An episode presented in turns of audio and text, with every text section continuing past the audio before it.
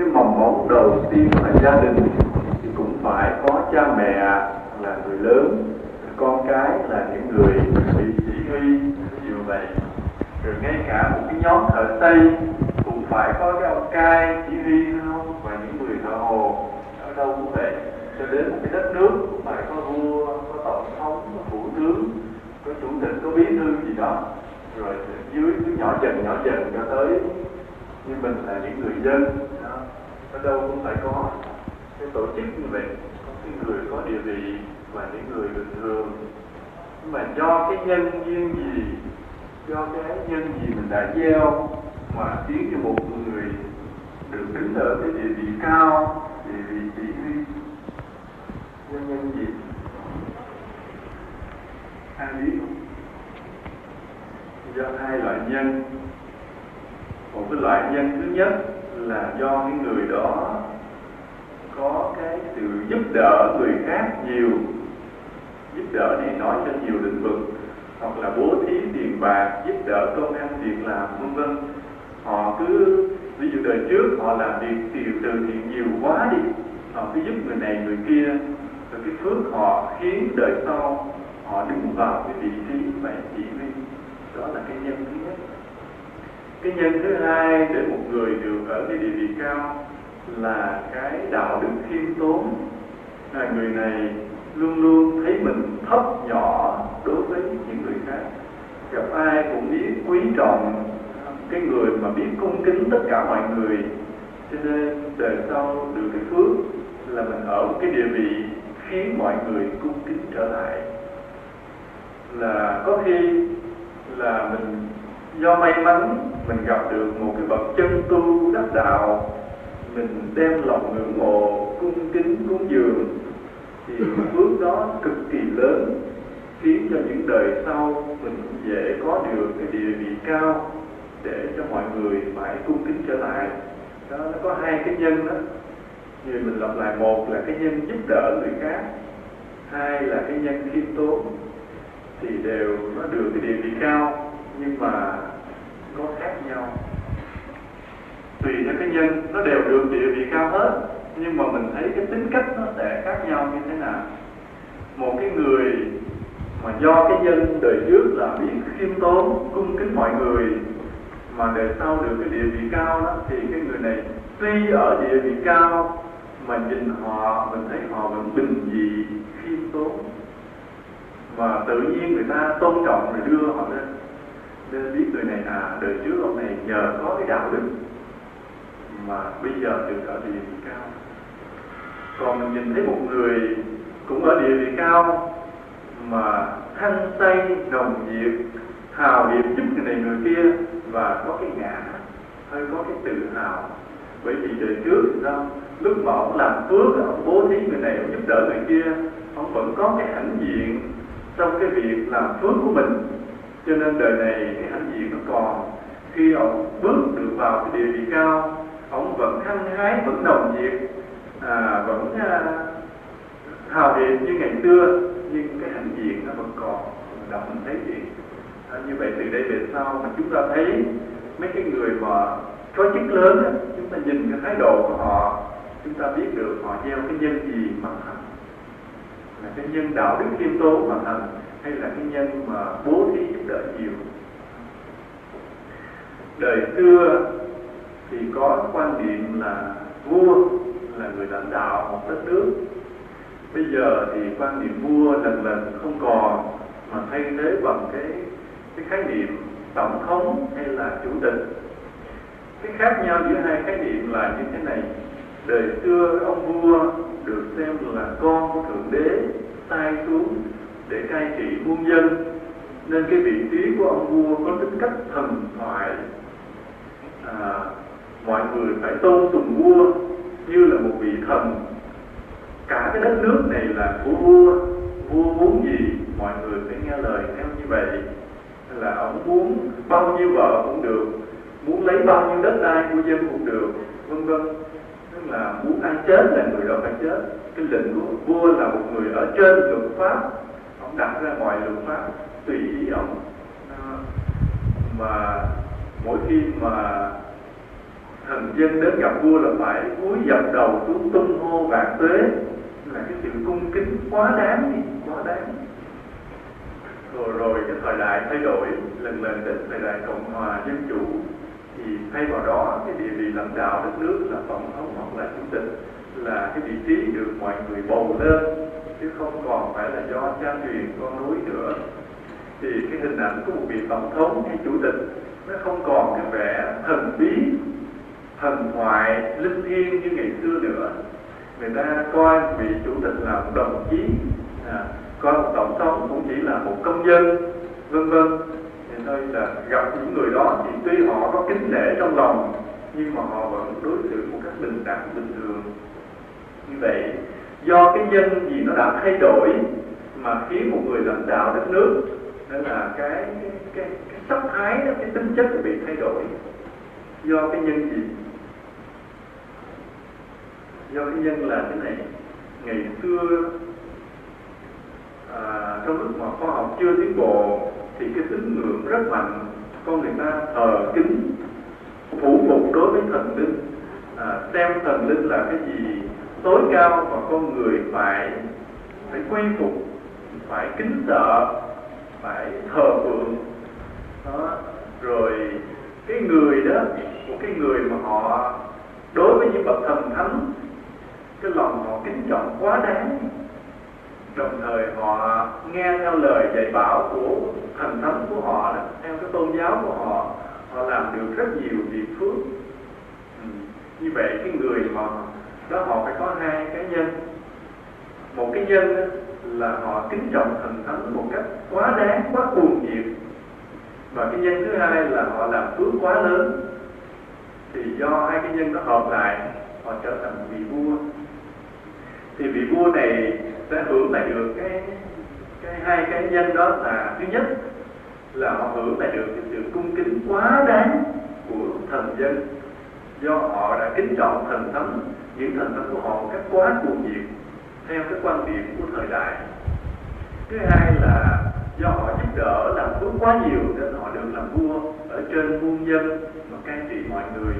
Đó đó là do cái, cái quan điểm thời đại mà khiến người ta gieo đúng cái nhân đó để thành một ông vua đầy những màu sắc thần bí. Bây giờ khi khoa học càng lúc càng tiến bộ thì cái tín ngưỡng nó bớt dần bớt dần có những người làm phước rất nhiều mà không có tuân phục thần linh không có thờ phượng, thần thánh nhiều lắm, mặc dù họ làm phước rất nhiều. Đối với quan điểm đạo đức thì họ cũng có quý trọng, nhưng mà họ không cảm thấy cần thiết phải có một cái thần linh nào đó để mà họ phải tôn thờ quá đáng nữa. Mà họ chỉ làm phước đối với con người thôi, chứ họ thờ ơ đối với thần linh. Do cái nhân đó họ gieo, thì đời sau này họ trở thành một cái vị lãnh đạo đất nước.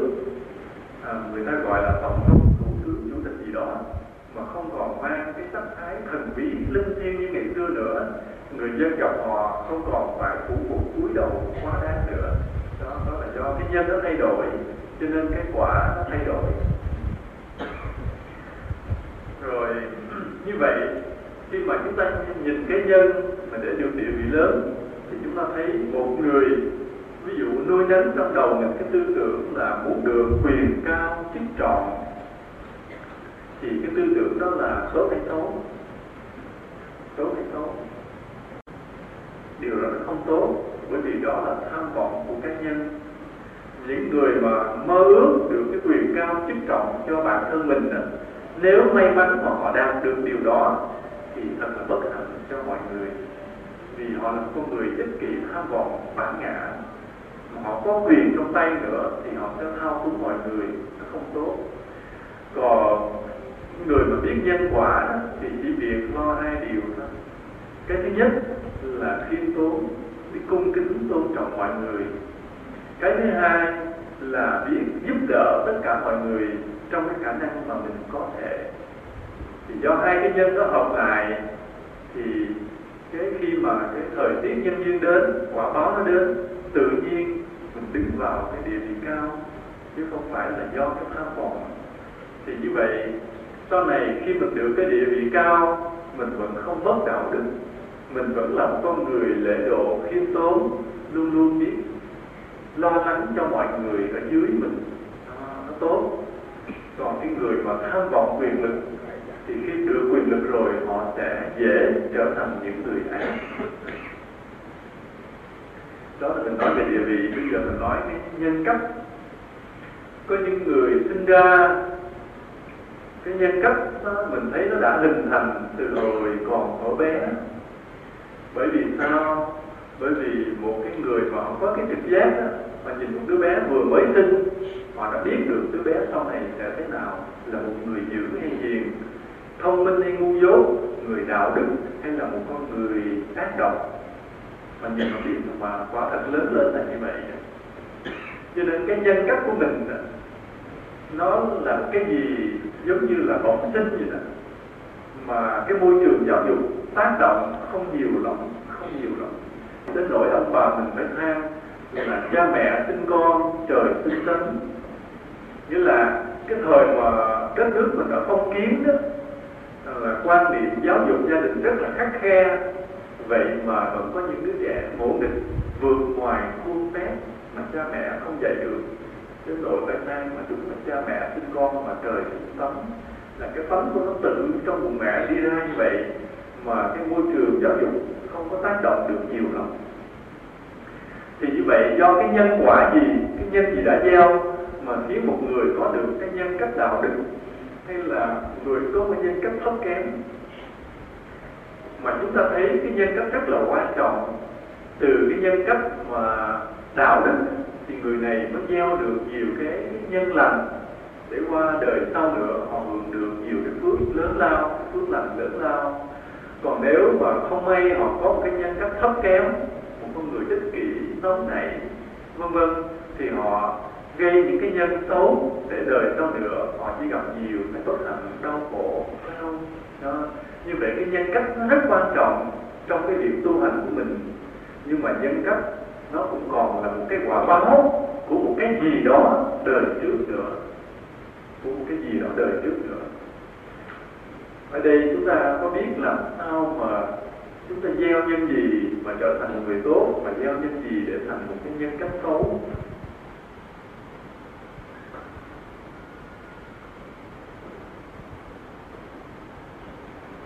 Nó do nhiều cái nguyên nhân.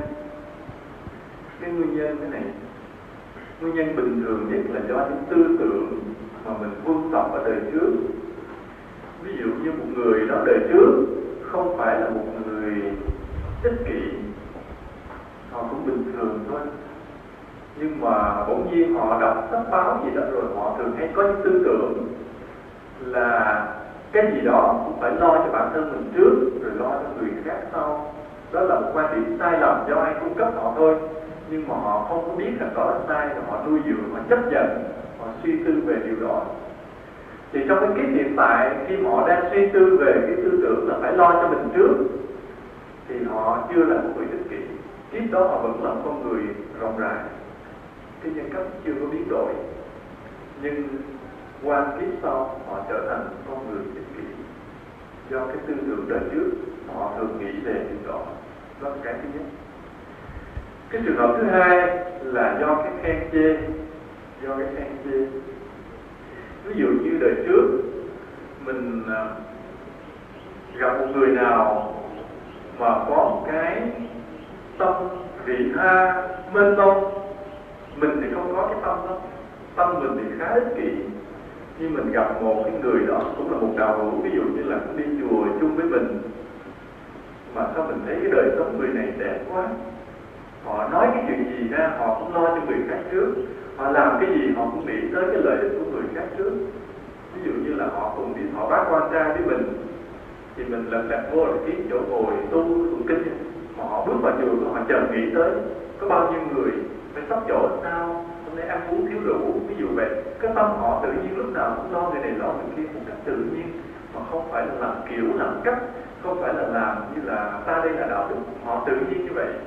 Khi mình thấy một người như vậy, cũng như mình có cái cảm phục ở trong lòng mình thấy mình không được điều đó, mà người bạn của mình được điều đó.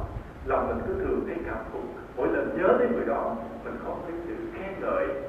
Rồi mình thấy buộc miệng, mình khen người đó với người khác.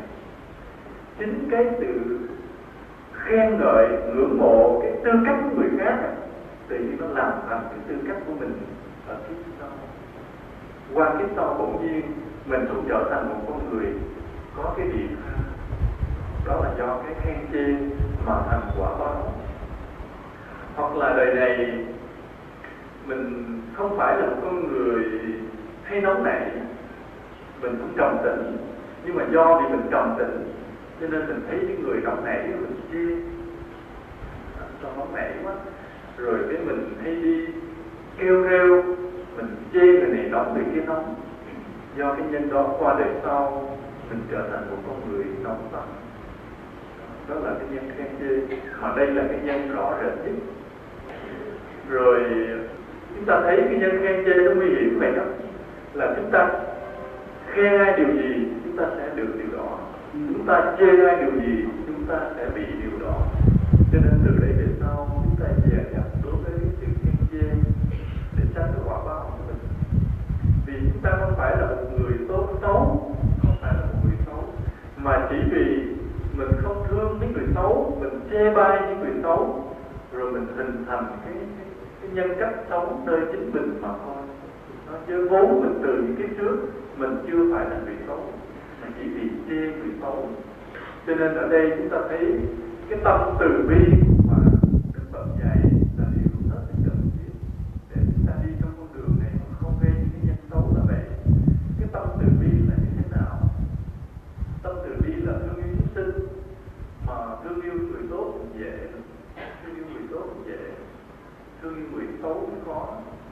Ví dụ như là chúng ta đọc một cái câu chuyện hay chúng ta xem cái phim, chúng ta thấy người dân làm bị ức hiếp một người đó làm lụng, lao động cực khổ, bị ông chủ ông mắng giết, ông hành hạ, ông bắt làm thêm giờ cái yêu lấy roi, ông đánh chúng ta tức giận, chúng ta thương những người nghèo khổ trên cuộc đời này mà còn bị ức hiếp cái thương đó dễ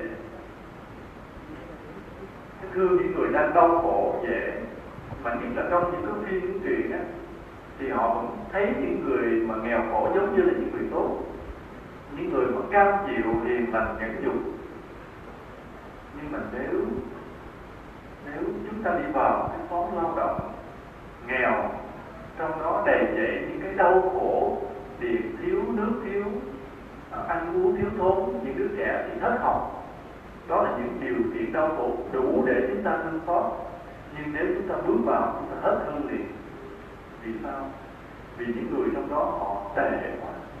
Chúng ta bước vào, chúng ta có thể chửi thề người kia khi gây lộn nọ người này dành chừng tham lam chửi mắng, đánh lộn nhau, loạn xạ cả cái khu nhà của chuột thì chúng ta, cái lòng mà mình, gọi là thương xót người nghèo khổ, tắt liền mà lúc đó chúng ta thấy không thương nổi những người xấu này. Mà cái lòng thương yêu mà hạn chế đó là cái nhân để gây nghiệp. Cho nên, chúng ta phải hiểu thế này.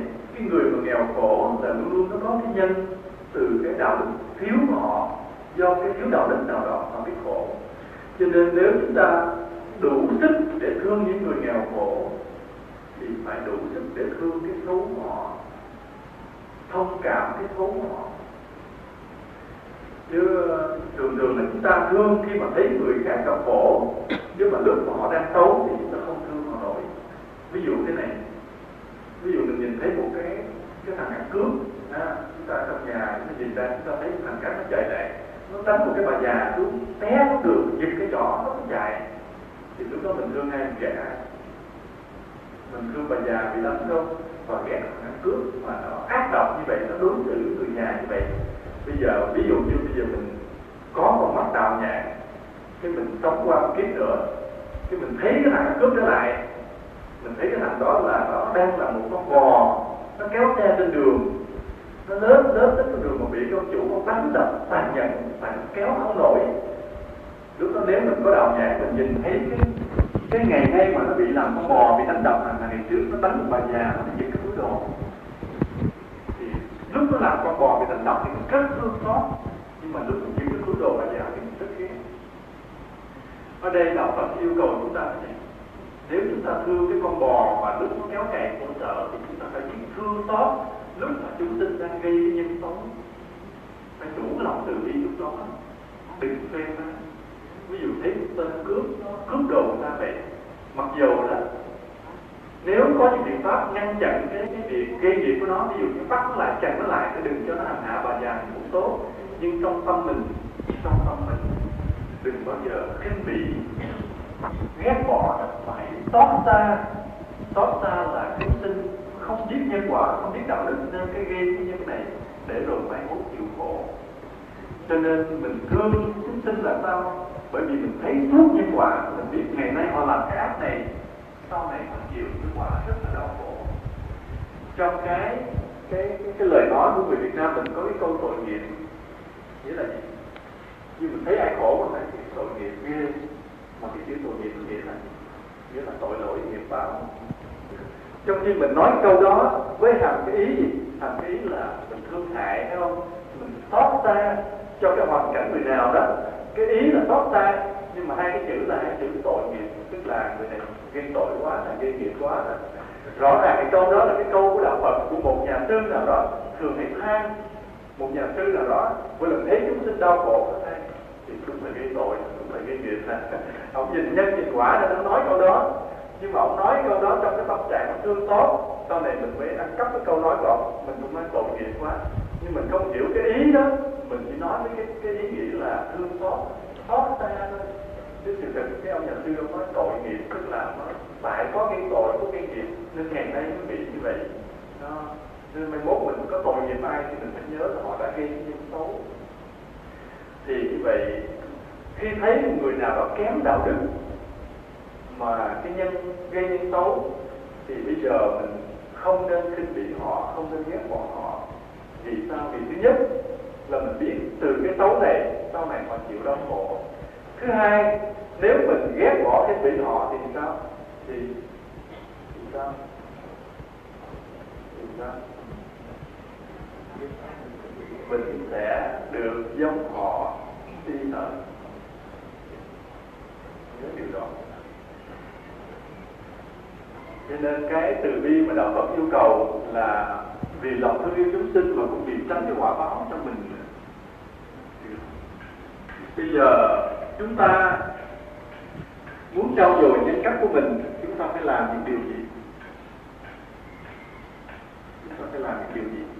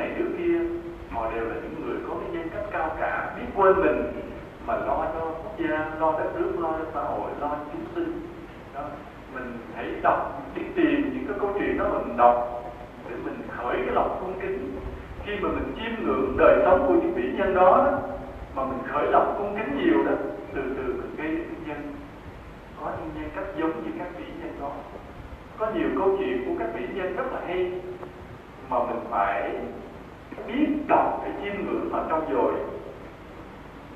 nhiều quá. Ví dụ như là, biết đây có kể các phật tử nghe câu chuyện của ông Vinoba người Ấn Độ, ông đi xin đất. Thì có kể đâu không chưa? Câu chuyện như thế này. Là đất nước Ấn Độ cận đại thì nó có cái sự phân hóa nông dân là đất đai phần lớn tập trung vào trong địa chủ. Còn cái người nông dân đó thì phải làm thuê thuê cái đất đó làm và đóng địa tô hàng năm cho địa chủ. Nên họ sống rất là khó khăn, nghèo khổ. Bây giờ cái cần là làm sao lấy bớt đất địa chủ mà chia lại cho nông dân. Thì có nhiều nhà xã hội chủ trương là bằng bạo lực tước đoạt hết cái đất đai của địa chủ lấy chia nông dân là gọn nhất nhưng ông Vinoba thì ông không tin. Ông không tin là cái con đường lấy đất chia đất bằng bạo lực là thành công. Ông tin rằng bằng cái con đường tình thương thì việc chia đất là thành công. Ông thực hiện như thế này. Ông đi trên đất, khoác mảnh áo ăn choàng ông đi lang thang từ cái khu này qua khu kia của Ấn Độ, trên đất Ấn Độ, cầm cái đèn lồng đi trong ban đêm đó đi bộ và từ chối đi xe khiến họ sự khổ hạnh tột độ. Ông cứ đi đến những cái nhà địa chủ ông đến ông nói chuyện ông nói về cái sự nghèo khổ của nông dân sự thiếu thốn. À, nói về đạo đức nói về tín ngưỡng niềm tin. Rồi ông mới nói chuyện với người địa chủ thế này. Thưa ông thưa bà ông bà có sáu người con. Bây giờ ông bà hãy xem tôi như người con thứ bảy và chia cho tôi một phần đất của ông bà để tôi chia lại cho những người nghèo khổ. Ông cứ làm như vậy vậy mà người ta cảm động người ta cho đất. Ông nói bằng tình thương nó thuyết phục. Ông cho người ta thấy cảnh khổ của nông dân vì không có đất làm phải đóng địa tô nên thiếu thốn. Ông nói đến tín ngưỡng cái nhân quả nghiệp báo và thượng đế à, con người ta để chúng ta được cái phần thưởng lớn lao hơn ở đời sau hơn là chúng ta bó bó kỹ mình và ông kích động cái lòng hậu tử lòng phụ tử. Xem ông như người con và chia cho phần đất để chia lại cho người nghèo khổ. Ông cứ xin cái kiểu đó người ta cho đất ông quá nhiều. Và ở tại vùng đó nhận đất xong ông kêu những người nông dân nghèo lại, ông cắt chia chia chia người nông kêu ông xách cái đèn lồng, ông đi qua vùng khác làm nữa ông làm một cuộc cải cách ruộng đất ở Ấn Độ mà không tốn giọt máu, mà làm tăng thêm cái tình thương giữa con người với nhau. Bây giờ chúng ta cứ ký những câu chuyện mà chúng ta đọc chúng ta thấy những vĩ nhân họ như vậy đó, họ hy sinh cả cuộc đời của họ làm lễ cho mọi người. Bởi vì, bởi cái sự sống đơn giản, nghèo nàn, bởi cái lòng thương yêu bao la, bởi cái sự chất phá cái đạo đức mà truyền bá được cái tình thương. Chúng ta cảm mộ chúng ta cảm kích ngưỡng mộ được cái cái vĩ đại trong cái tâm hồn, cái việc làm của họ. Chúng ta có cái lòng thán phục, chính cái lòng thán phục đối với cái tư cách của các vĩ nhân làm thành cái nhân cách cao cả cho chúng ta ở những đời sau. Cho nên quý phật tử quý vị cố gắng siêng năng mà đi tìm những cái sách nói về cuộc đời của các vĩ nhân để đọc. Đọc cuộc đời các vĩ nhân đó, để chúng ta có ngưỡng mộ và hình thành được cái nhân cách của mình. Và như vậy cái nhất là đừng khinh ghét người xấu. Cái thứ hai là biết ngưỡng mộ nhân cách của các vĩ nhân. Và cái thứ ba là cái tâm nguyện tâm nguyện tâm nguyện như thế này. Ví dụ như mình thấy mình còn cái ích kỷ, thì mỗi ngày trước mặt Phật mình lễ Phật, mình cầu nguyện, mình tâm nguyện là con nguyện cho tâm hồn con không còn vị kỷ nữa. Con biết vị tha, biết thương yêu tất cả mọi người, biết sống để đem lại lợi ích hạnh phúc cho tất cả mọi người. Đó mỗi đêm cứ trước mặt Phật mình tâm nguyện như vậy tự nhiên cái vị kỷ sẽ biến mất và cái vị tha nó tăng dần tăng dần trong tâm hồn mình. Và nó làm thành một cái tình hướng vững chắc cho mình ở nhiều kiếp về sau. Chỉ khi nào mình chê ai bị kỹ thì mình mới bị kỹ trở lại. Còn mình chưa chê ai bị kỹ thì mình cứ còn tiếp tục bị tha. Đây chúng ta để ý thêm một cái nữa là vấn đề các trại tù.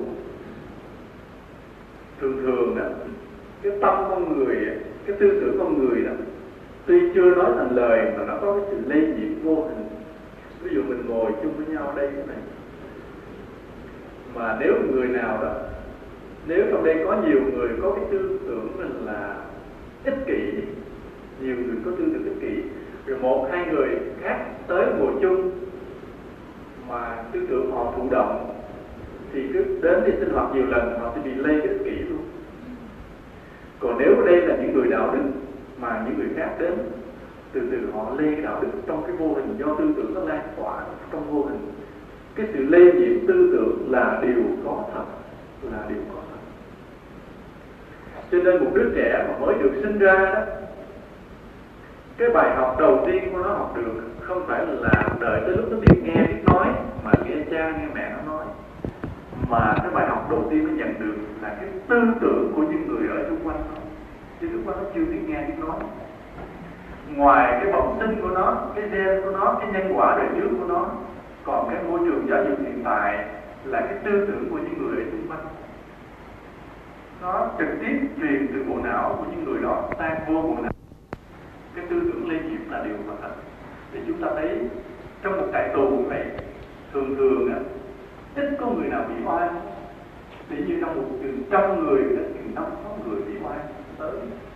Thì những người bị oan nó có thể họ có cái lập trường đạo đức họ giữ vững được trong một cái môi trường mà đầy cái tư tưởng ác độc lây nhiễm. Còn đa số những người mà không phải bị oan mà đúng tội á, thì họ đều có một cái sai lầm trong tâm hồn của họ. Có người thì phạm tới cái tội giết người cướp của hãm hiếp lừa gạt vân vân có những người phạm tội nhẹ hơn nhẹ hơn.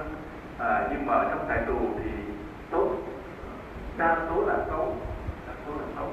Thì tư tưởng họ cứ lan tỏa lan tỏa lan tỏa. Cái xấu nó gặp cái xấu nó, nó, nó mạnh lên cái xấu nó gặp cái xấu nó mạnh lên. Cho nên hầu hết những người tội phạm thật sự đó nó không phải người bị oan người tội phạm thật sự. Mà khi bị giam vào tù rồi khi họ ra khỏi tù họ ác hơn lúc họ mới vào tù họ sẽ phạm tội trở lại. Đó là điều khẳng định. Tất cả những trại tù trên thế giới đều có con số thống kê như vậy. Như một cái trại tù ở mỹ, thì họ họ cưng phạm nhân đó. thì khi người ta hỏi ông quản giáo đó, nói là có bớt được cái tỷ lệ mà tái phạm? Không phải không bớt gì trơn. Sao thấy ra tù lần nào cũng phạm tội lại chứ đó là cái thực sự nha bởi vì tư tưởng ác độc nó lây nhiễm, nó lan lan tỏa lan tỏa tại tù cho nên người đó, họ vô nói chuyện với nhau thì toàn là mấy tay anh chị khoe thành tích của mình nói sao giết được năm người, đời sao tao giết được năm người. Nói đời sao tao giết được mười thằng người. Nó khoe cứ nghĩ cái người anh hùng là người tức là làm tội được nhiều.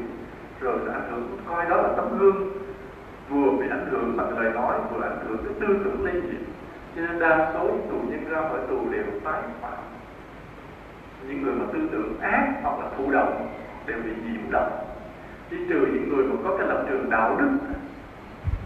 Người lập trường đạo đức ví dụ như họ bị hại thì vì họ lọt vào trong tù. Họ có cái lập trường đạo đức rồi thì cái tư tưởng lây nhiễm nó không tấn công được. Giống như là người mình có cái kháng thể mình sống trong cái môi trường mà bị bệnh dịch mà mình không bị lây gì đó là do người mình kháng thể mạnh thì cái người mà lập trường đạo đức mạnh đó, thì cái tư tưởng của cái vùng tù đó họ không đánh vào đầu họ được. Tại vì họ có sức đề kháng đối với tội ác mạnh nhưng mà người đó hiếm một trại tù một ngàn người chỉ chừng mười người mười lăm người là bị oan còn đa số là đúng tội, thì cái tội ác nó cứ tăng dần tăng dần. Cho nên chúng ta thấy cái trại tù không phải là nơi mà cải tạo con người được. Không phải là nơi.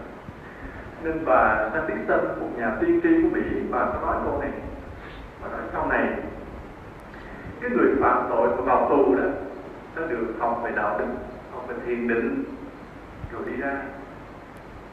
Chứ không có phải là nhốt họ rồi cho thả họ phải được hiểu về nhân quả đạo đức họ được tu thiền để họ kiểm soát được tâm họ, rồi mới được thả ra. Mà tiên tri thế giới sau này sẽ như vậy không có lẽ điều đó đúng. Một vài đại tù trên thế giới có áp dụng điều đó. Rồi một cái mà ảnh hưởng cái nhân cách của mình nữa là cái văn hóa phẩm nó có phẩm là những cái chuyện mà mạnh nhất là gì? Là phim.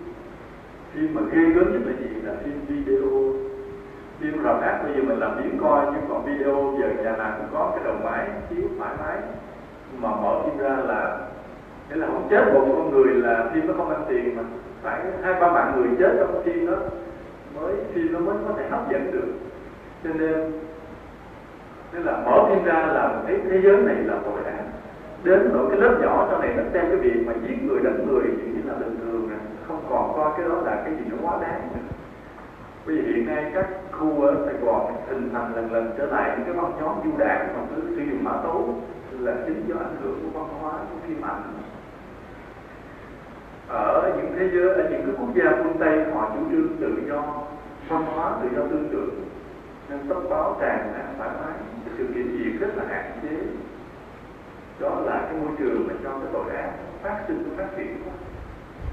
Chỉ còn vài quốc gia mà họ hơi phong kiến hơi cực đoan, thì họ kiểm tra cái văn hóa kỹ một chút thì nó còn đỡ.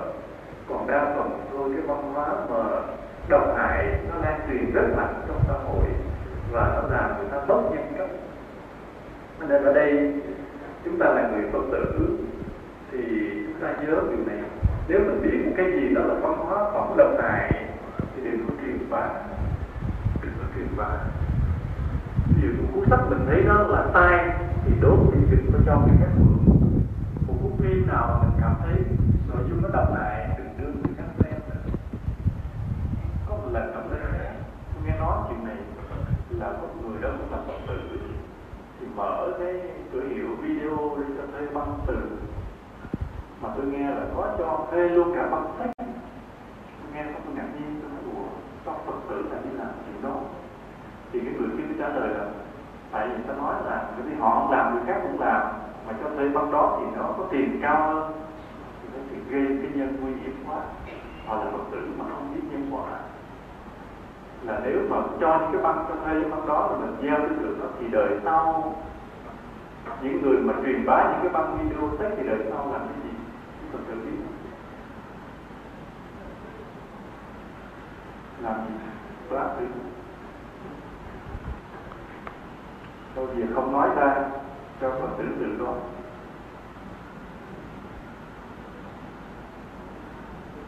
Họ sẽ là một cái người mà cái ngôn từ mình nói nghe nó không hay lắm. Hơn mình không nói. Nhưng mà vậy đó, chúng ta là người Phật tử Chúng ta phải giữ vững đạo đức cho mình. Và phải giữ vững đạo đức cho môi trường xã hội.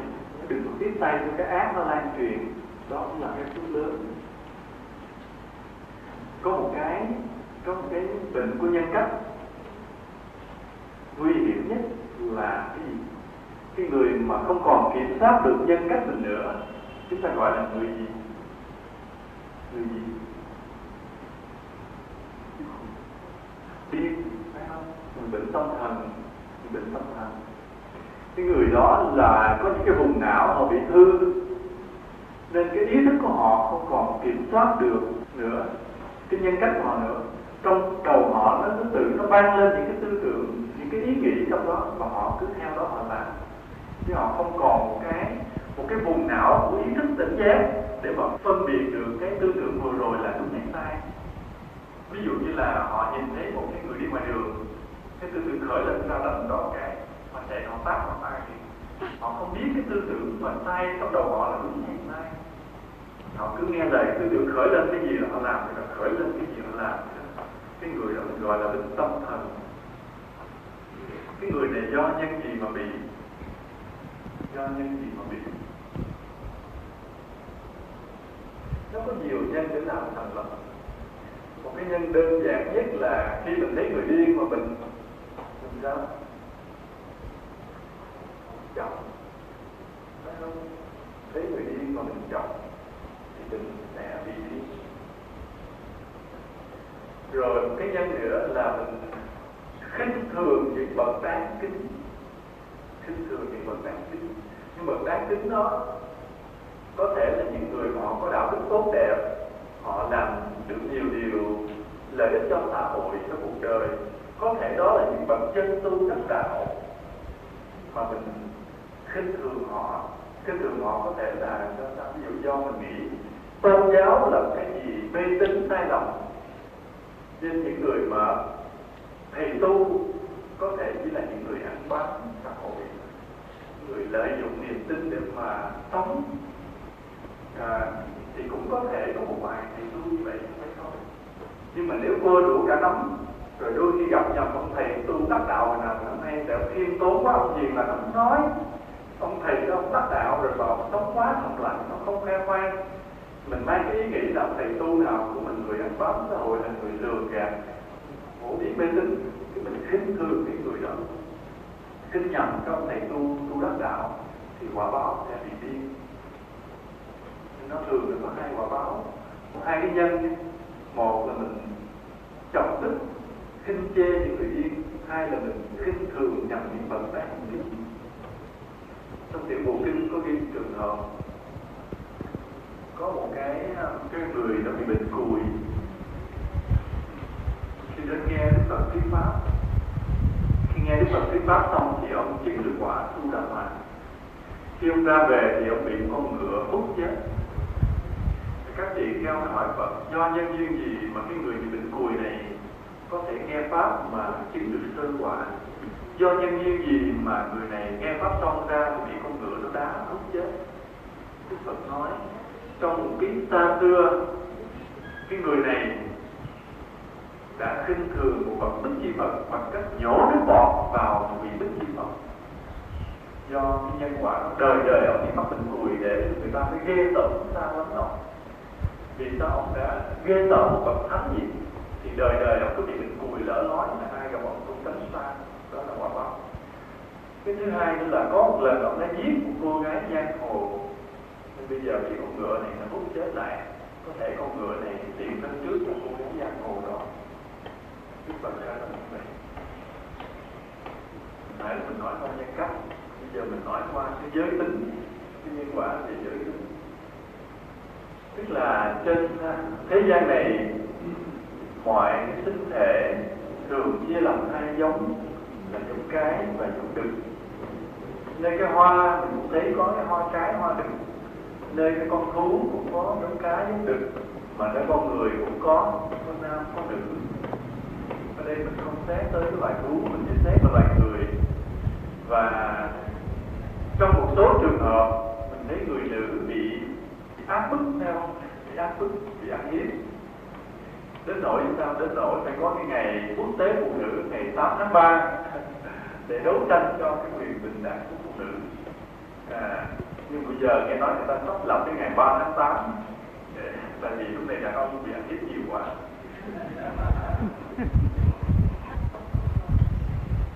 Nhưng mà quan niệm về nam nữ thì mình thấy nó khác nhau giữa đông phương và tây phương nhiều lắm.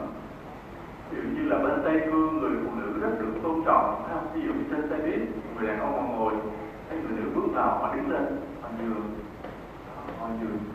Còn bên bên đông phương thì chồng chú vợ tôi người vợ chỉ có việc phục vụ cho người chồng. Có những gia đình mà bây giờ còn phong kiến á thì ông chồng mà ngồi ăn là người vợ đứng dậy hầu không có được ngồi ăn chung. Vợ là tôi tớ bây giờ vẫn còn một vài đứa còn. À, nên ờ, đó cái bây giờ thì mình nói là cái người nữ tướng hay người nam tướng, người nữ sướng người nam sướng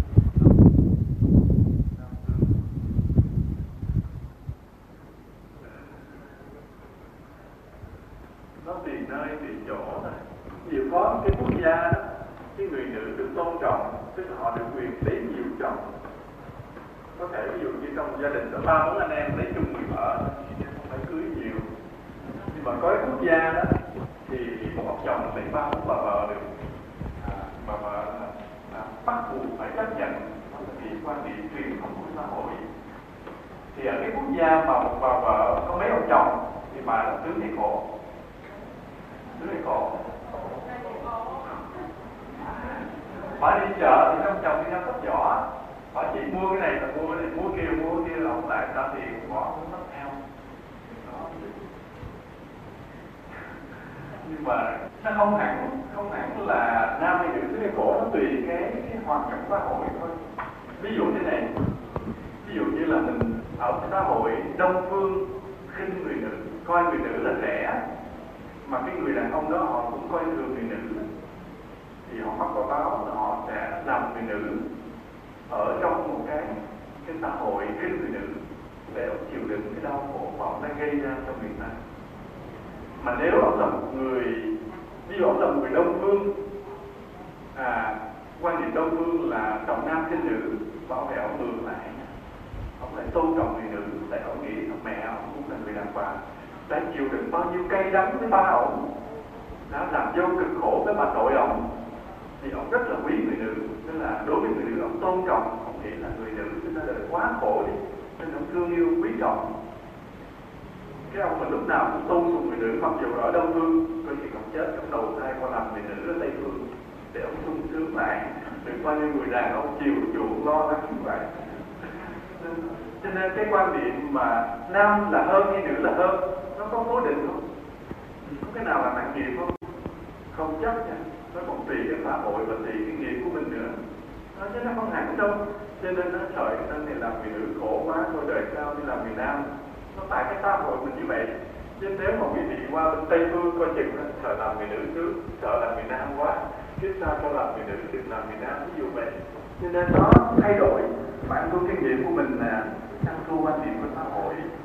Và mình sẽ thích về thế nào, nó không cố định. Ngay như Ấn Độ, cũng là một xã hội trọng nam khinh nữ mà Đức Phật còn nói, có nhiều người nữ còn tốt hơn người nam. Rõ ràng như vậy. Chúng tôi cũng gặp nhiều lắm thường thường ba chữ bị ghép lại đọc là gian là gian hẹp. Nó khinh người tâm hồn người nữ không ra cái gì hết.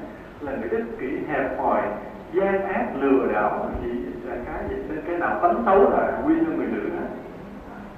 Nhưng mà nhưng mà mình thấy những vị thánh mà được các nơi thờ là toàn người nữ là như đức mẹ Maria mình mình cũng phải có bồ tát quan âm phải không? À, rồi nữ thần Kati của Ấn Độ vân vân. Nên thật sự cái giá trị của người nữ bên cạnh cái áp đặt của người nam người nữ vẫn có giá trị trong tâm hồn, trong thâm sâu của chúng ta. Tuy nhiên, bây giờ nha, bây giờ vợ chồng, thì chúng ta nghĩ cái người nào nên là cái người người có giá trị hơn, được xem trọng hơn, người vợ với người chồng người nào nên được xem trọng hơn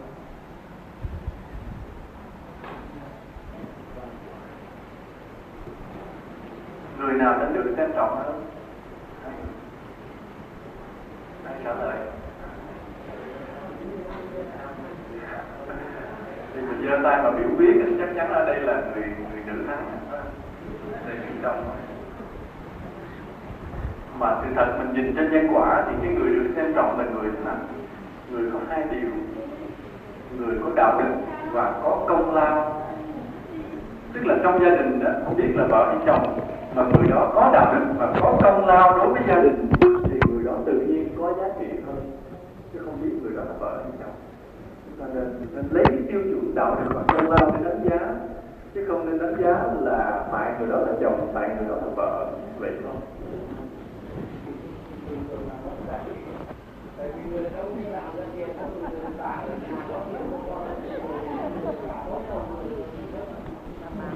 vậy là công lao người đàn ông nhiều.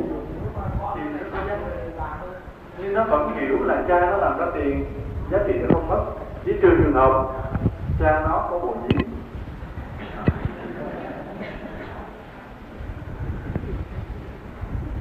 giờ mình nói trong cái giới tính nam nữ thì mình nói có cái giới thứ ba là giới tính mà không phải nam, không phải nữ. Mình kêu là gì? Vì tại sao có hiện tượng đó? Tại sao hiện tượng? Không phải nam, không phải nữ. Nhưng mà giọng nói thì éo éo, phải không? Đi thì éo lạ mà khéo léo về cái tài bếp nút thì cái nọ. Mà mấy người đó có phước lắm nha. Có phước. Họ thì họ có tài, họ có lòng lý do là từ trước á, họ thích làm người nam. Từ trước họ hay làm những công việc của người nam và cái cũng có cái hướng tâm về cái giới tính nam. Cho nên họ chuyển sang con người nam. Nhưng mà cái tính chất nữ vẫn còn. Tại vì tính chất nam mà họ rất khó chịu với cái thân nữ của họ. Tại vì từ trước họ coi thường người nữ. Nhưng mà vì khinh nữ thì họ phải làm người nữ. Chịu đựng cái khó chịu của người nữ nên cái người này đó nó là như vậy nên thành nam thành nữ mà không hoàn toàn là như vậy. Cho nên ở đây nó là một dạng bệnh mà do cái nhân gieo không hết mình hiểu điều đó là mình thông cảm người ta, chứ đừng có chọc nha. Thấy người ta bê đê đừng có chọc nha để mắc quả báo. Thấy người ta thì mình biết hai điều, thứ nhất là cái não có bệnh, thứ hai là cái gieo để trước. Cái nhân để trước họ gieo gieo không trọn vẹn để thôi trong cái giới tính nam nữ á, đối với vợ chồng thì cái người vợ người chồng có hai cái loại phước khác nhau thường như vậy nhưng nó vẫn có khác biệt thường là như thế này. Trong gia đình cái người mẹ có phước lớn hơn người cha. Nói trong phạm vi gia đình người mẹ có phước lớn hơn người cha bởi vì người mẹ người mẹ mang nặng đỡ đau và chịu cực đối với con mình hơn là người cha. Trong gia đình người mẹ có phước hơn nhưng đối với ngoài xã hội thì thường mình người cha có phước nhiều hơn người mẹ. Bởi vì người cha bước ra bên ngoài làm việc, đóng góp nhiều cho xã hội. Nên thường như vậy. Tuy nhiên vẫn có những trường hợp ngược lại. Trường hợp ngược lại là sao? Là thì khi người mẹ họ cũng, ngoài cái việc chăm sóc gia đình, họ cũng bước ra, ví dụ làm bà, chủ tịch bà, giám đốc, ví dụ vậy. Nên thường như vậy, các điểm khác. Chúng ta sẽ nói qua vài điểm trong cái nhân quả là nghề nghiệp mỗi cái nghề mà mình chọn cho mình á, nó đều có cái nhân quả nha. Chứ không phải là ngẫu nhiên đâu. Ví dụ đời này thì mình chọn nghề thợ may, hoặc là mình làm nông dân, hoặc là mình làm ngư dân, hoặc là cái người làm bác sĩ, đều có cái nhân của nó. Đều có cái nhân của nó. Vì sao? Vì sao?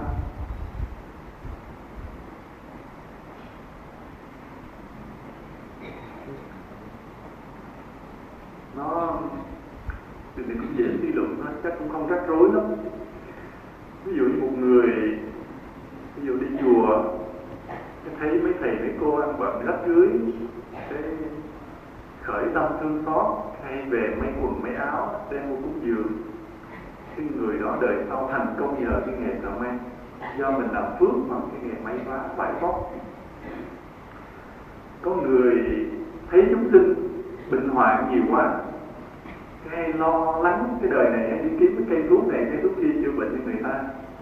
Qua đời sau dễ dính vào cái nghề thuốc mà tùy cái thuốc mình mà để mình là y tá y sĩ hay là bác sĩ đó để có cái địa vị khác nhau.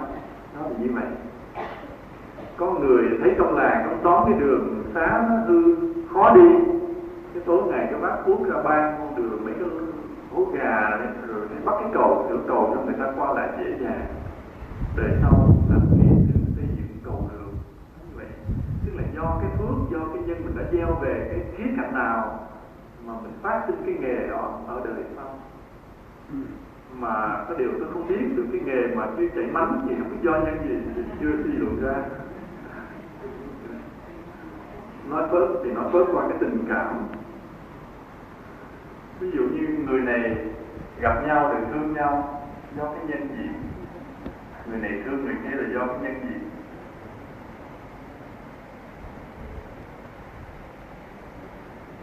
nó sâu xa lắm ví dụ mình nói hai người gặp nhau trong đời này được thương nhau, xin lỗi đừng có đừng có nghĩ méo mó tôi dùng chữ thương là rất là rộng nha.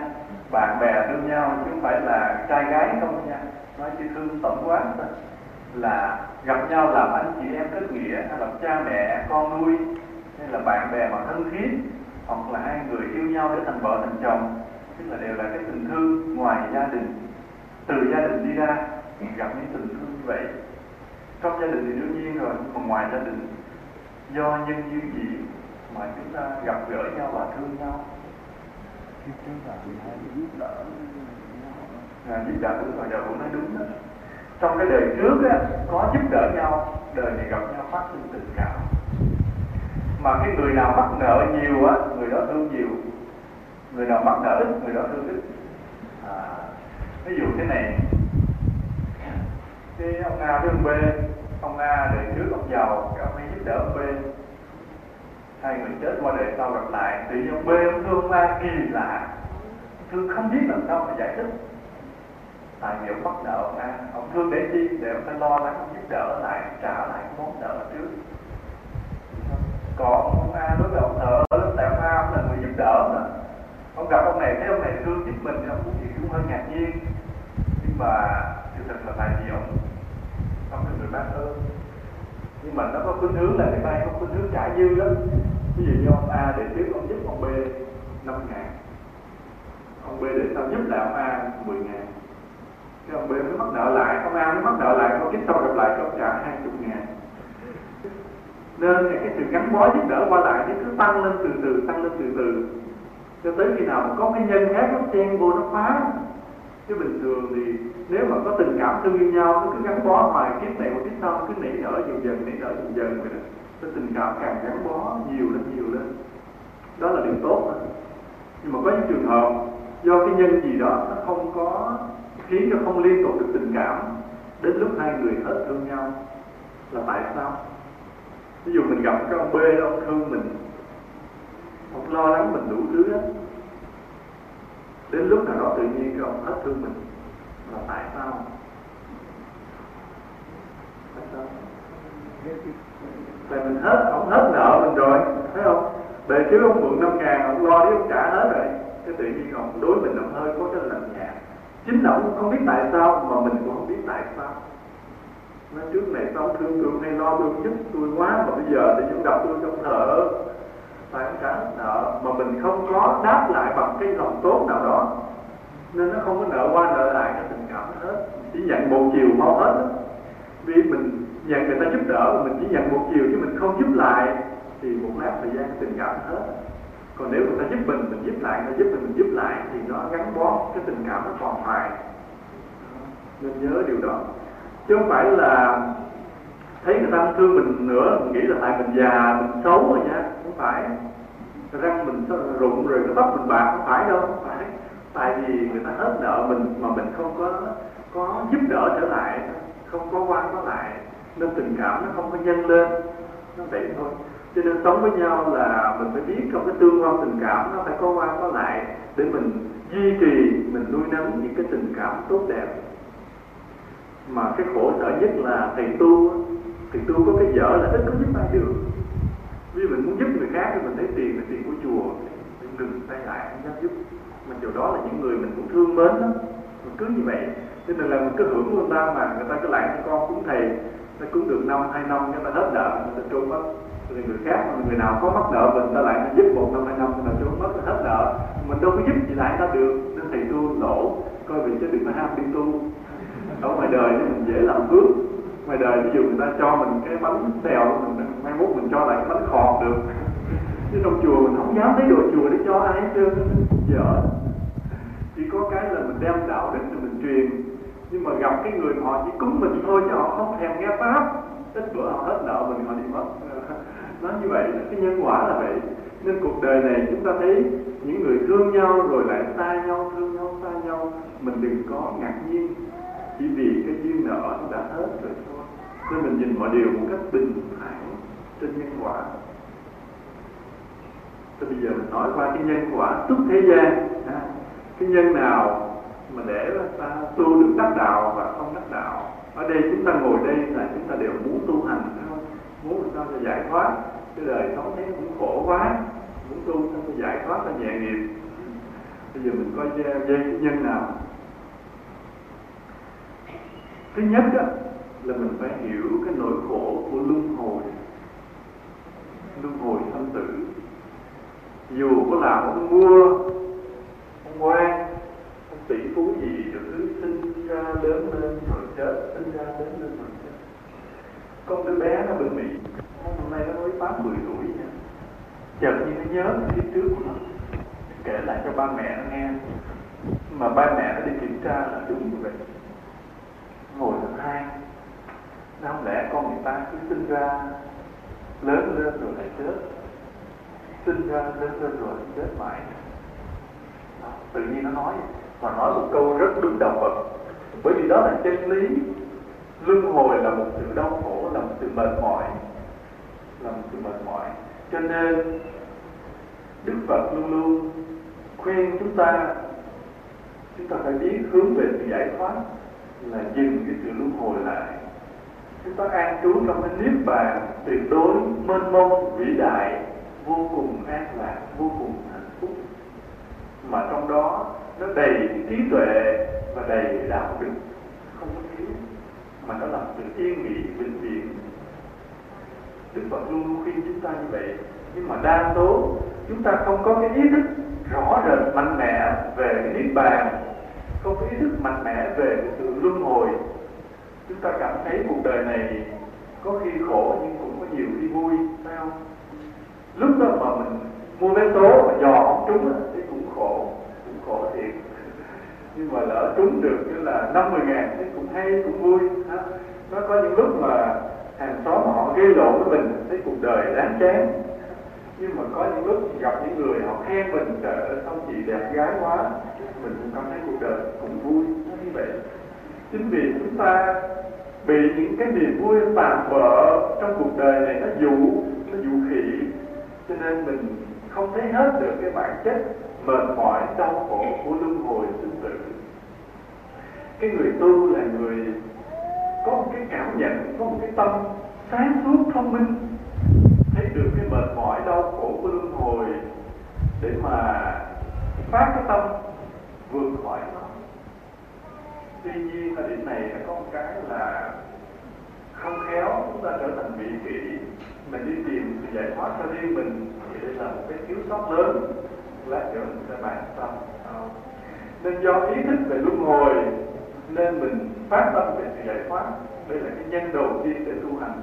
Còn nếu chúng ta đi chùa mà quý phật tử cứ nghĩ thôi tu đời sau có phước à, lễ phật đời sau có phước cúng hoa đời sau đẹp à, tụng kinh như đời sau mình là thanh tướng trang nghiêm. À, cúng cho quý thầy các chùa đời sau mình đừng ở nhà lầu thì những tư tưởng đó là tư tưởng luân hồi. Tư tưởng nó cầu mong kiếp sau mình còn tồn tại để mà hưởng cái phước đời này mình đã làm. Thì như vậy những người như vậy là mình chỉ nói trên nhân quả thế gian là mấy kỳ trước mình đã nói chứ không phải là mình đang nói cái điều này là nhân quả suốt thế gian. Cái nhân cho những người mình gieo cái nhân nào mà để sau này mình đạt được sự giải thoát đó là nói ý thức về luân hồi về giải thoát. Cái thứ điều thứ ba nữa là thế này. Mình phải cảm nhận được sự vĩ đại của đức phật và các bậc thánh. Bây giờ quý phật tử hiểu đức phật như thế nào? À ngài hay lắm ngài sinh ra làm thái tử, bỏ ngôi vua đi tu. Thấy cảnh sinh già bệnh chết ngày chán đời ngày đi tu rồi ngày bốn chín ngày ngồi dưới cội bồ đề ngày đắc đạo thành phật ngày đi giáo hóa rồi nhập niết bàn. Mình hiểu sơ sơ là ngài cũng có phép. Bây giờ mình cầu nguyện ngài giáo ngài cũng độ cho mình buông may bán sách, như vậy ví dụ mình hiểu như vậy hiểu như vậy hết được đức phật chưa? Chưa hết. Cho nên chúng ta cùng là những người đến quỳ trước phật lễ phật nhưng mà cái tâm cung kính phật không ai giống ai. Người nào mà có cái trí tuệ hiểu được đức phật, thì khi mình lễ đức phật mới trọn tấm lòng cung kính của mình. Cái phước nó rất lớn.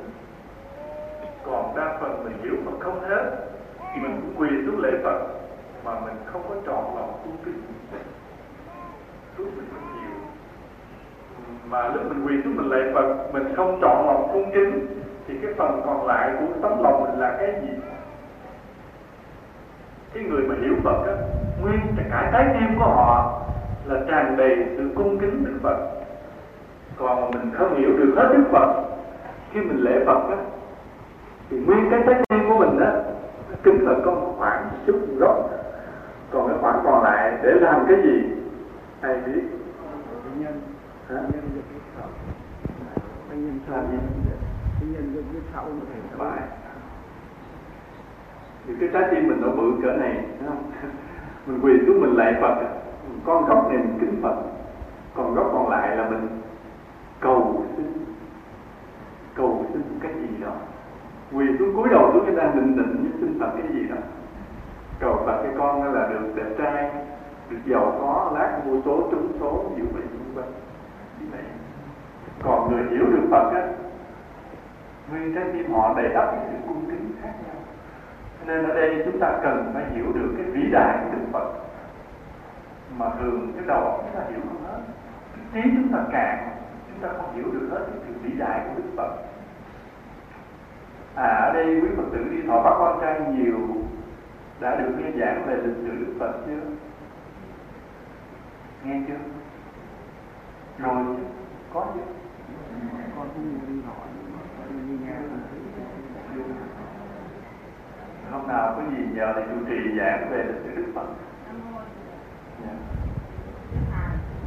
con á thì con chưa nghe lịch sử dọn dọn về Đức Phật nhưng mà con chỉ nghe lịch sử dọn về tầng nhân tông cho nên con không có mấy cái con tu kệ của vua tầng nhân tông con muốn tìm hiểu cái nghĩa nhưng mà con không biết nghĩa thì hôm nay con xin thầy xin phép thầy thì dẫn cho con biết được cái nghĩa đó để mà tu hành Thầy thì À, nói cái, không cái, cái câu nói rất lớn cho mọi người cùng nghe xin thấy thầy ạ dạ thầy cho thấy con giá dạ dạ hay là con Cảm hai ơn. con á lớn tuổi rồi cũng có hơi lẩm cẩm do đó mà cái sự tinh tấn của con cũng không có được giàu giàu nữa cho nên à, con nói ra đây là cũng mục đích là chỉ riêng một mình con không hiểu được chứ không con không giống nói chung thì xin hết thầy thầy giảng cho con cái câu thứ nhất á thì tư rằng là đạo quả tùy duyên. Câu thứ hai á, là cơ tác sanh hệ thống các miên. Câu thứ ba là gia trung hữu bảo hưu tầm mít. Câu thứ tư, đối cảnh vô tâm một vấn thiền Thầy cụ này có cụ thơ. Câu thứ nhất là cư trần làm đạo. Ở trong cái trần gian mà vẫn vui được với đạo ba chữ sau là gì? Cư trần làm đạo. Dạ. Dạ, trần hai đạo quả tùy duyên Hỏi tự nhiên tức là đây ở trong trần gian mà vẫn vui được với đạo tùy được sống tùy thuận được theo cái duyên đó là do mình có đạo tùy duyên với thế gian mà vẫn giữ được cái đạo. Thứ hai là đói thì ăn cơm. Câu thứ hai á, là cơ tác sanh hệ khống tác miên tức là đói thì ăn mà mệt thì ngủ. Câu thứ ba gia trung hữu bảo hưu tầm mít ở trong nhà có châu báu đừng đi tìm nơi nào khác. Tức là khi mình giết được vào trong tâm đó, mình đi tìm thì tuyệt đối bắt đầu từ cái tâm của mình mà đi tìm được đạo từ đến cái tâm của mình trước. Không phải chạy ra bên ngoài mà từ đến cái tâm của mình. Trong nhà có châu báu không cần phải đi tìm. Câu thứ tư là đối cảnh vô tâm mà vẫn thuyền. Là khi mình đối diện trước mọi cái cái ngoại cảnh mà mình không có khởi tâm thì thôi, khỏi hỏi gì về thiền nữa. Hết và thì đó là thiền rồi. Là cái đối cảnh mà tâm không có động thì đó chính là thiền. Chứ đừng có đi hỏi cái thiền nào khác nữa. Cảm ơn cô. Dạ. Chỉ là nhìn thôi, chuyện nó dễ, không có gì. Mấy câu nó đơn giản. Mà cụ nhưng mà chịu anh thơ kệ quá, hay có xem chịu khó. Nên mình nói lại là chúng ta cảm nhận được sự vĩ đại của Phật và các bậc thánh để mình có sự cung kính đúng mức và có sự phát tâm đúng mức. Là cái nhân để giải thoát. Thứ tư là mình tu đúng cách. Tu đúng cách. Tu đúng cách có nghĩa là đạo đức và thiền định. Đó là hai cái tiêu chuẩn bắt đầu làm sao đạt được cái đạo đức sâu thẳm và có phương pháp tu thiền để giúp được tâm vào định cho đúng đó là tu đúng cách còn những cái khác là phụ ví dụ tụng kinh gì cũng chỉ là phụ thôi. Quan trọng tâm phải vào được định, đạo đức phải sâu thẳm, đó là phương pháp. Cho nên à, chúng ta mà phát tâm tu giải thoát thì phải trau dồi hai mặt này. Quý phật tử dù lớn tuổi thì phải cố gắng vừa trau dồi đạo đức, vừa tập thiền. Đó là cái nhân của sự giải thoát về sau thứ năm là mình phải tạo cái công đức là giúp người khác tu. Cái việc tu của mình đó cái tâm linh mình có phát triển hay không đó là cũng phải do cái phước mình đã giúp được nhiều người tu.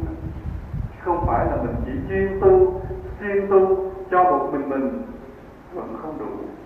Ví dụ mình nghe một người đó, họ nhập thất chuyên tu nhưng mình nhìn thấy cái phước họ ít quá, nào giờ họ không có giúp ai nhiều, thì biết người này tuy siêng năng, nhập thất tịnh tu, mà kết quả không bao nhiêu. Còn cái người, ví dụ trước khi họ hạ vũ công phu tu cho mình, họ đã lo làm phước trước, họ đã giúp những người tu, giúp những người tu chân chính rồi sau này tới cái duyên họ tu thì họ tu rất nhanh nhờ cái phước đó. Đó là cái, những cái nhân mà để chúng ta được tu hành, giải thoát về nhắc lại nhắc lại. Thứ nhất là chúng ta hiểu được cái nỗi đau khổ của luân hồi. Thứ hai là chúng ta phải phát tâm về sự giải thoát.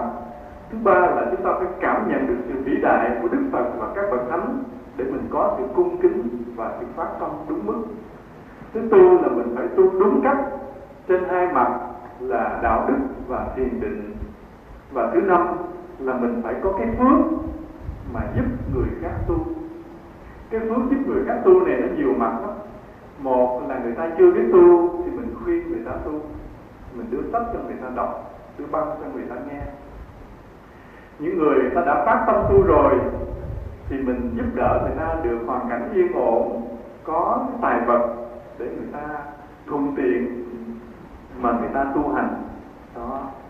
Như vậy là mình giúp đỡ người ta về sự phát tâm, giúp đỡ người ta về giáo lý, giúp đỡ người ta về hoàn cảnh thuận tiện tu hành. Đó là giúp đỡ người ta trên nhiều mặt. Thì mình cứ thường xuyên giúp đỡ được nhiều người như vậy thì cái phước của mình rất là lớn. Nên quý phật tử đi chùa, đừng bao giờ nghĩ mình chỉ tu cho mình, học cho một mình mình. Phải thường xuyên khuyến khích mọi người cùng tu cùng học. Mình nghe được giáo lý nào hay phải đem về mình nói lại cho người khác cùng nghe. Mình gặp được vị thầy nào tốt cũng giới thiệu cho người khác biết. Cuốn sách nào hay mình truyền cho người khác cùng đọc. Đó mình cứ làm sao cho cái tốt nó được lan truyền. À, khi mà nhiều người họ phát tâm nhiều người họ được hiểu đạo rồi nhiều người họ muốn tu thì mình giúp đỡ cho họ được hoàn cảnh thuận tiện để tu đó đó là cái phước mà chính cái này rất quan trọng. Chứ còn nếu chúng ta chuyên tu mà chỉ cho mình mình mình, thì đó cũng chỉ là sự ích kỷ, khó thành tựu được sau này bây giờ mình nói sơ qua về cái nhân quả của tu sĩ. Thường thường, các tôn giáo hay có một giai cấp là giai cấp tu sĩ. Còn có những tôn giáo lại không có như trong Phật giáo mình thì vai trò tu sĩ được nhấn mạnh đến nỗi được cung kính trở thành một trong ba cái, cái quý giá là tăng bảo? Phật bảo, Pháp bảo rồi tăng bảo thì người tu cũng là một trong ba điều quý giá nên vai trò của tu sĩ trong đạo Phật rất là quan trọng thì các tu sĩ ở cái tôn giáo khác mình không bàn mình chỉ nói qua về cái tu sĩ trong đạo Phật thôi là người tu thì được, trước nhất là được cư sĩ họ cung kính, cúng dường, phải không? Đó là cái cái quả đương nhiên. Như vậy, người gieo nhân gì sẽ được làm tu sĩ?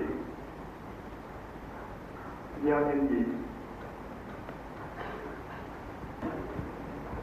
Dễ có gì đâu. Những đời trước mình thường hay quý kính người tu, phải không? Quý kính tu sĩ. Và do quý kính người tu, cái mình cũng yêu thích đời sống xuất gia nữa mình cũng yêu thích đời sống tu sĩ nên có hai cái đó.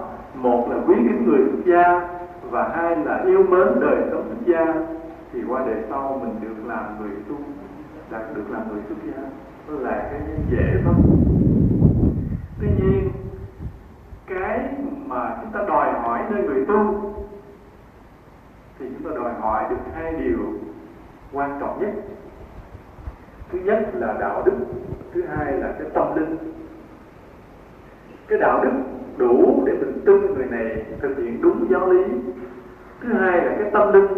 Người này có cái sự sáng suốt trong cái sự giảng dạy, trong cái giáo lý, trong cái minh triết, trong sự thanh tịnh, sự tu hành, trong cái trực giác nào đó để mình có thể nương tựa, học hỏi được. Nó như vậy, thường thường người ta yêu cầu đòi hỏi như tu sĩ hai cái mặt là đạo đức và tâm linh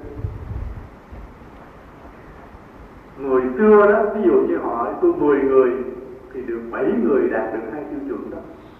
Người xưa họ đi tu ít nhưng mà cái cái căn cơ của họ về đạo đức và tâm linh thì nhiều.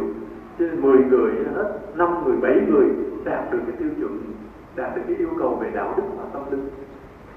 Bây giờ thì do cái sự mà cung kính người tu quá mức mà mấy thầy mình cũng nhận đệ tử dễ dãi quá, nên người tu khá đông người xuất gia bây giờ khá đông. Nhưng mà khi đông á, thì cái tỷ lệ mà đạt được hai cái điều đó thì nó sao? Thì nó bớt, nó giảm. Ví dụ như trong một trăm người đi tu, thì mình thấy nhiều khi còn được chừng 15 người, hai chục người đạt được cái đạo đức và tâm linh. Còn cái số đông thì không đạt được yêu cầu. Cho nên bây giờ mà người ta nhìn cái người tu như thế nào? Nên đa số bây giờ mà nhiều người họ đi chùa rồi cái họ hay than phiền. Họ có thấy những chuyện trong chùa nó xảy ra đủ thứ điều giống như ngoài đời họ, bực mình. Là vì lý do lý do có hai cái nhược điểm của đạo Phật. Một là mấy thầy mình nhận người tu dễ dãi quá và thứ hai là nhận người rồi dạy đạo đức không kỹ. Cho nên không đạt những người xuất gia sau này khó đạt được hai cái điều kiện là đạo đức và tâm linh hai cái đó sự thật nó gắn bó lại là một, tuy chia làm hai chứ nó gắn thành một. Nghĩa là người nào mà có tu đúng cách trong cái tâm linh thì cái đạo đức nó phát triển. Hoặc là nó có tu đạo đức cực kỹ thì cái tâm linh nó cũng phát triển theo đó. Chứ còn đa số bây giờ chúng ta dễ chạy theo cái hình thức bên ngoài. Thì đến với đạo là người tu, chúng ta thích được là mặc cái áo, cạo cái đầu, thọ cái giới, tụng thuộc một số bài kinh để có thể đi lễ, đi đám và cho mình đã là người xuất gia mà người khác phải cung kính phải cúng dường. Trong khi cái yêu cầu để mình đáp ứng lại cho mọi người là cái đạo đức và tâm linh thì mình chưa đủ. Mà chính quý thầy mình cũng vậy không thấy được hai cái điều đó để đào tạo đệ tử mình. Cứ lớp này nối tiếp với lớp kia đào tạo gì? Được cái hình thức xuất gia nè thuộc số bài kinh nè à, thuộc số nghi thức để làm lễ học được có cái bằng gì đó. Cứ tưởng như vậy là trong cái cuộc đời của người xuất gia cho nên đạo Phật càng lúc càng bị, bị giảm giá trị rồi cứ bị phê bình. Lâu lâu chúng ta thấy đăng báo một cái chuyện cái đau lòng của mình. Mỗi lần nghe một chuyện gì trong não mình đau lòng ghê gớm. Nhưng mà cái lỗi nó có cái nguồn gốc sâu xa của nó là do người tu nhiều nhận vô đông quá dễ dãi quá mà dạy không kỹ. Cho nên chúng ta tức là chúng ta cũng quý người xuất gia thiện nhưng mà chúng ta nhớ hai cái điều chúng ta cần đòi hỏi những người xuất gia. Nếu chúng ta xuất gia, chúng ta cũng phải nhớ hai điều đó. Một là đạo đức, hai là cái tâm linh. Nó thật sự sâu sắc, thật sự vững chắc. Để chúng ta xứng đáng là người mà được người khác họ cung kính cúng dường. Bây giờ mình nói về cái chuyện nghiệp. Ví dụ như đời trước mình gây cái nhân xấu bây giờ mình phải trả cái nghiệp đó. Mình phải gặp một cái hoạn nạn gì đó, một cái đau khổ gì đó. Mình biết đạo, mình biết nhân quả, cho nên mình phải chuyển nghiệp, phải tu, phải chuyển nghiệp, chứ không có để yên cái nghiệp đó. Có nhiều người nói cái nhân quả của đạo Phật là một điều sai lầm, bởi vì làm cho người khác thụ động, không đấu tranh nữa như những người nghèo, họ cứ nghĩ là tại cái nhân họ đã gây nên nghèo nên họ yên phận. Họ không đấu tranh chống cái lớp người mà áp bức họ đó, làm cho họ nghèo, người bóc lột họ. Họ nghĩ như vậy cái nhân quả của đạo Phật là sai lầm. Cái điều phê bình như vậy đúng không? Đúng không? Không. Cái nhân quả là giáo lý tích cực. Nó buộc chúng ta đó, phải sao? Phải đấu tranh suốt đời với cái với chính cái tội lỗi cái sự ích kỷ cái xấu xa trong con người mình trước. Cái thứ nhất. Cái thứ hai là giúp cho người khác tránh khỏi cái tội lỗi của họ. Mình giáo hóa cho người khác cũng đạt được cái đạo đức như vậy. Đó, là một cuộc đấu tranh suốt đời. Khi chúng ta hiểu nhân quả rồi thì suốt cuộc đời còn lại chúng ta phải từng giờ từng phút mà lo làm xuống chứ không có ngồi yên mà an phận chứ không phải nói là à, nghèo rồi tại cái nhân đời trước nên bây giờ đáng chịu không có vụ đó. Người biết nhân quả là người suốt đời còn lại từng giờ từng phút mà lo làm phước. Nếu một ngày trôi qua tối đến trước khi nằm ngủ nhìn lại ngày hôm nay chưa làm được một việc phước gì thì phải biết lo lắng. Phải biết lo lắng. Buồn rầu chứ không được mà bình yên qua ngày một tuần trôi qua kiểm điểm lại trong suốt tuần rồi, chưa làm được việc gì phước. Thì phải biết hết sức là hối hận. Huống hồ là một tháng trôi qua, một năm trôi qua mà không làm được việc gì tốt, thì thật là điều bất hạnh lớn. Cho nên người tu theo đạo Phật biết nhân quả, thì mỗi ngày đều coi mình có làm được một việc phước gì chưa dù lớn, dù nhỏ, không có yên phận. Thì khi mà mình phát tâm tu mình làm phước thì nghiệp nó bắt đầu chuyển chuyển như thế nào? Chuyển như thế này.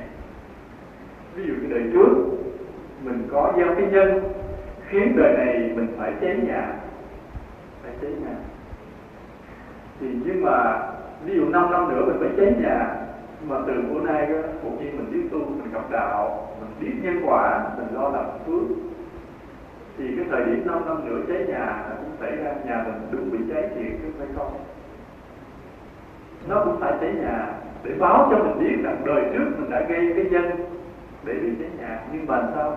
Có cháy hết nhà không? Cháy miếng thôi. Nhạc lên bùng la làng lên, lối xóm chạy lại dọc được mình hết hồn, hết vía vậy đó. Mình đã ủa có kỳ ta. Sao mình tu mà sao lại không gặp hơn, mà gặp tôi tí nữa cháy hết cái nhà mình không biết nhân quả, cái mình nói, trời ơi năm năm nay, tôi đi chùa, đi làm phước, tôi phóng sanh, tôi ăn chay. Mà sao nhà tôi chút đi lửa cháy tiêu cái nhà. Mình đâu biết rằng nếu mà mình không ăn chay làm phước trong năm năm qua thì nhà cháy mất luôn, chứ không phải là cháy trước. Hoặc là vậy thì ba năm nữa mình bị tông xe tông xe nó lại gãy hai cái chân luôn, là chống hạn đi luôn suốt đời rồi mà nhờ bây giờ cái mình biết làm phước mình sẽ đắp được bắt cầu mình tin kinh phố ấn tâm bố thí là dụ người tu, dụ người tu. Dùng như dụ, tức là đi đâu cũng rủ mà nó tu đi ha ăn chay làm phước có kinh là đọc đi, là thầy này giảng hay đi nghe, là băng này hay lắm nghe đi. Ví dụ cái dụ người ta tu vậy đó lúc ba năm cứ làm được nhiều phước quá. Bữa nọ đi cái xe xong thì cũng xong nhưng mà sao cày thôi, băng bó bữa nó nó làm được nó kỳ ta ba năm nay tôi làm bước quá chừng dụ người ta tôi không biết bao nhiêu người mà sao cái xe tông nó chém chết. Mình đâu biết là nếu mà không làm bước thì gãy luôn hai cái chân suốt đời tàn mặt đó là cái chuyện nghiệp cho nên cái chuyện nghiệp là như thế này. Quả báo nó vẫn hiện ra. Nhưng mà cái mức độ nó có cái giảm bớt.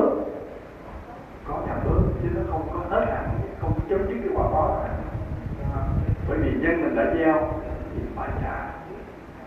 Nhưng mà mức độ trả nhiều ít là do do mình có chuyển được bớt hay là không chuyển được bớt. Nó có cái hiện tượng nghịch lý này nữa là có những người bắt đầu phát tâm tu á, tự nhiên mình gặp nhiều cái nghịch cảnh, nhiều cái cảnh khổ sở mà nó mới tu đi trải nghiệm. Cái phật tử có gặp chuyện đó chưa? Có có. Nhiều người có pháp tâm tu tự nhiên ở nhà gây lộn tính lộn rồi cái chuyện tôi thì khi nào đủ thứ xảy tới mà mình thấy mấy người họ làm ác, tự nhiên họ giàu, họ may mắn. Như cái ông đó, ông phát tâm, làm nghề mổ heo mấy năm thì ông lên nhà lầu. Nó rất kỳ cục. Cái người làm ác họ là giàu lên, còn mình tu thấy mồ một thứ. Làm đâu lỗ đó, làm đâu lỗ đó. Lý do tại sao? Thường nó có cái khuynh hướng trong nhân quả như thế này. Là khi bắt đầu mình làm thiện thì những cái nghiệp ác nó dồn lại trả cho mau hết. Khi nó hết rồi từ đó còn về thời gian về sau mình hưởng trọn cái thiện luôn. Nó không có bị những cái ác nó phá nó bậy nó phá. Đó là cái thứ nhất. Thứ hai là những người mà làm ác ấy, thì bao nhiêu cái phước họ đã làm từ đời trước nó dồn lại luôn cho nó hưởng luôn. Nhất là họ phát tâm làm những cái ác thật là độc cứ dùng nhanh dùng hết luôn. Đường nó xong xong rồi đọa đọa mất luôn, không bao giờ trở lại nữa. Không còn cơ hội trở lại nữa. Ví dụ cái người đó họ họ làm cướp giết người, chuyên giết người, mà cái đời trước phước họ còn thì họ thành công. Họ cướp vụ nào thành vụ đó, cướp vụ nào thành vụ đó, công an không bắt được. Họ sống trên sang nên là giàu sang sung sướng vậy đó. Nhưng mà rồi tới khi cái phước nó hết dùng bao nhiêu phước hết hết rồi bắt đầu bị bắt ở tù. Tử hình đọa làm thú vật đọa làm con thú dữ. Tiếp tục gây nghiệp rồi đọa đọa mãi không còn ngày trở lên nữa. Cho nên nếu mình bắt đầu làm phước bắt đầu tu hành mà mình thấy những cái khổ sở nó dồn tới thì nên, nên mừng mà nên kiên nhẫn chịu đựng. Vì nó như vậy cái quy luật nó thì mình phải trả cho hết cái khổ đau. Sau đó thì mình chia đến mình bình yên bền vững bình bền vững. Bây giờ nói thế này. Nghiệp và các bạn tưởng có liên hệ với nhau.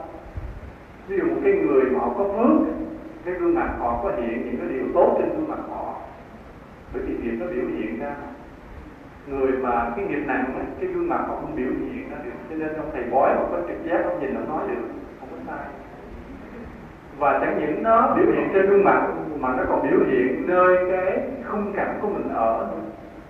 Nên một người họ có trực giác mạnh, họ bước vào cái khung cảnh của mình, họ đoán được cái cuộc đời mình cái vận mệnh của mình. Thì mọi cái nó biểu hiện, niềm nó bày tỏ trong vạn tượng này hết, chứ nó không có che giấu. Mà chỉ tiếc là mình không đọc được thôi. Thôi bỏ nó qua hết giờ. Vì nói cái điều cuối cùng là cái công đức truyền và nhân quả là một giáo lý cực kỳ quan trọng. Ở trên mức độ cạn, nó làm cho mình có đạo đức, bớt làm ác. Ở trên mức độ sâu, nó làm cho cả cái thế giới này thánh thiện lên. Nó làm cho chúng ta có thể đi đến được sự giải thoát. Cái phước nó lớn như vậy, cho nên đức phật luôn luôn ca ngợi những cái người mà tuyên giảng luật nhân quả nghiệp báo như hồi lúc mới giảng, có nói có thể có người hỏi phật chứ. Có bao giờ ngài thấy một người ngoại đạo không phải đạo phật mà được sinh lên cõi trời chưa? Đức phật nói là, trong 91 kiếp qua, ta chưa bao giờ thấy một người ngoại đạo nào được sinh lên cõi trời, trừ một người, vì người đó thường hay giảng về nhân quả nghiệp báo đức phật có nói gì đó. Cái câu chuyện đó ám chỉ rằng cái phước mà tiên giảng về luật nghiệp báo vô cùng lớn lao thì như vậy chúng ta mọi người đều phải có bổn phận làm công việc đó. Chúng ta cho một người 50 ngàn, 100 ngàn họ sống qua vài ngày. Nhưng nếu chúng ta cho họ một cái niềm tin về nhân quả thì cái lợi ích cho họ nó đời này và sang nhiều đời khác nữa. Cho nên cái phước chúng ta vô cùng lớn. Khi họ tin được nhân quả nghiệp báo rồi thì tự họ tránh ác họ làm thiện nên họ mãi mãi được an lạc được hạnh phúc thì cái phước chúng ta cứu vớt họ là vô cùng lớn lao, nên nó lớn ghê gớm. Như vậy ngày hôm nay chúng ta tin hiểu được nhân quả nghiệp báo thì về nhà chúng ta làm sao? Cố gắng nói lại cho những người thân mình nghe, nói lại cho bạn bè mình nghe, hoặc là chúng ta đem những cuốn băng để giảng về nhân quả cho mọi người cùng nghe, những cuốn sách nói về nhân quả cho mọi người cùng đọc, vân vân. Không bao giờ được ngừng nghỉ việc truyền giảng nhân quả nghiệp báo. Khi mà gặp dịp, luôn luôn chúng ta phải nhớ đem nghiệp báo giảng cho mọi người. Đó là cái bổn phận của một người phật tử, mà đó là cái phước bắt buộc của chúng ta khi chúng ta sống trên cuộc đời này. Bởi vì sao? Bởi vì đó là cái sự đóng góp vào cái nền đạo đức của xã hội, của thế giới. Chúng ta sống trong xã hội này, trong thế giới này. Không bao giờ chúng ta được thờ ơ cái trách nhiệm mình đối với thế giới, đối với nhân loại, mà một cái điều đóng góp lớn lao nhất, quan trọng nhất của một người phật tử là đóng góp đạo đức. Mà trong đó quan trọng nhất là việc truyền bá cái nhân quả nghiệp báo chúc các phật tử từ đây mỗi người trở thành một chiến sĩ để mà tuyên giảng được cái nhân quả nghiệp báo trong cuộc đời này. Nam mô bổn sư thích ca mâu ni phật dạ dạ mời cô. Ngày gần đây nó không sao là đời đời luôn luôn trở thành tu mà một là mất chân tu cái chân chánh vậy thì khi cũng được con thì thì con thầy tôi mà cho con thấy nguyện cái tâm cô rất là đúng. Khi cô phát cái tâm nguyện mà mong rằng đời sau này mình được là một người tu chân chính để giải thoát, là cái tâm nguyện hết sức quý giá. Cô ráng nuôi dưỡng nuôi dưỡng mà nuôi dưỡng thật kỹ và kín kỹ và kín đừng cho em biết những cái hay, cái giấu đừng cho người khác biết cái hay của mình. Nguyện công